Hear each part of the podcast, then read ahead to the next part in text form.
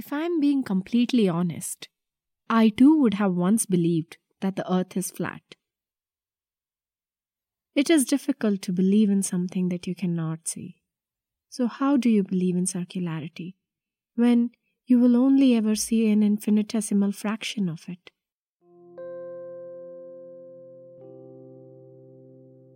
Eventually, over time, you will become a product of your history. And eventually, over time, history will unbecome you.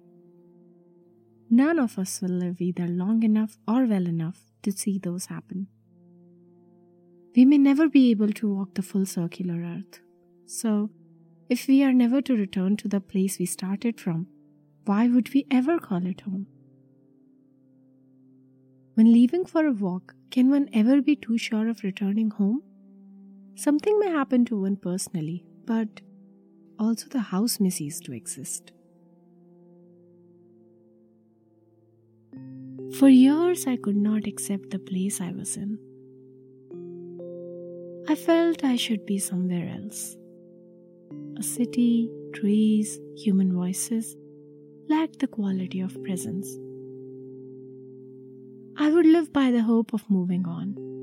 Somewhere else, there was a city of real presence, of real trees and voices, and friendship and love. Czesław Milosz was born in 1911 in a small village in Lithuania to Polish parents fighting for the Russians. Throughout my early childhood, rivers, towns, and landscapes followed one another at great speed. My father was mobilized to build roads and bridges for the Russian army, and we accompanied him, traveling just back of the battle zone leading a nomadic life, never halting longer than a few months. Our home was often a covered wagon, sometimes an army railroad car with a samovar on the floor. She used to tip over when the train started up suddenly. This nomadic childhood with ceaseless wandering was where most of his poetic work came from. Yet, there was no circularity in his life or travels he didn't believe in a hero's journey. At least, didn't believe that he will ever get to complete it for himself. He lived through moments of strange upheaval, fought in Poland and Germany, indulged in political aggression against the Nazis, and served Jews in Warsaw. Yet, felt weirdly insignificant.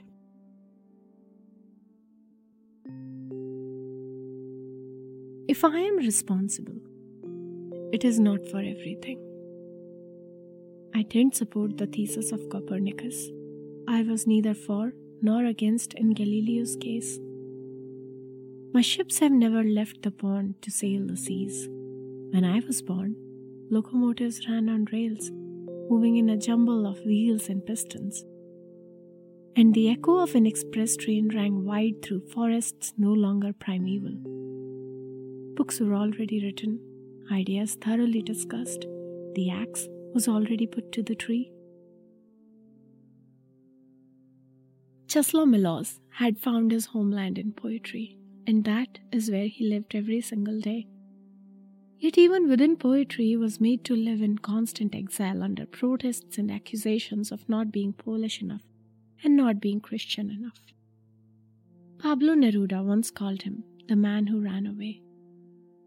I believe in some ways he was, except he wasn't running away from home. He was just running towards the hope of finding one.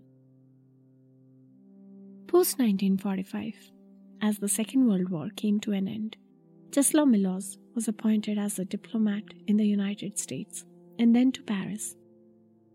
He never returned back to Poland till 1981, a year after he had won his Nobel Prize in Literature. Four brutal years of war had changed the landscape. Winds, orchards, and mountains, nothing remained the same, and yet eerily maintained their identity.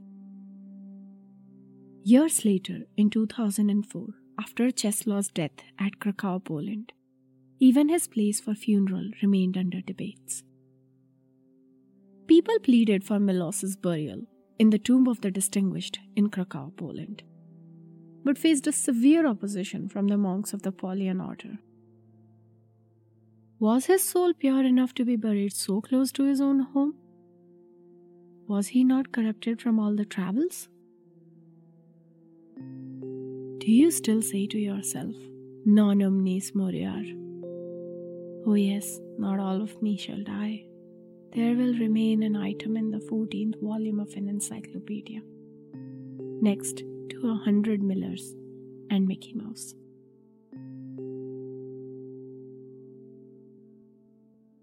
Milosz was finally buried in Skalka Sanctuary, Krakow. This was the nearest he could return.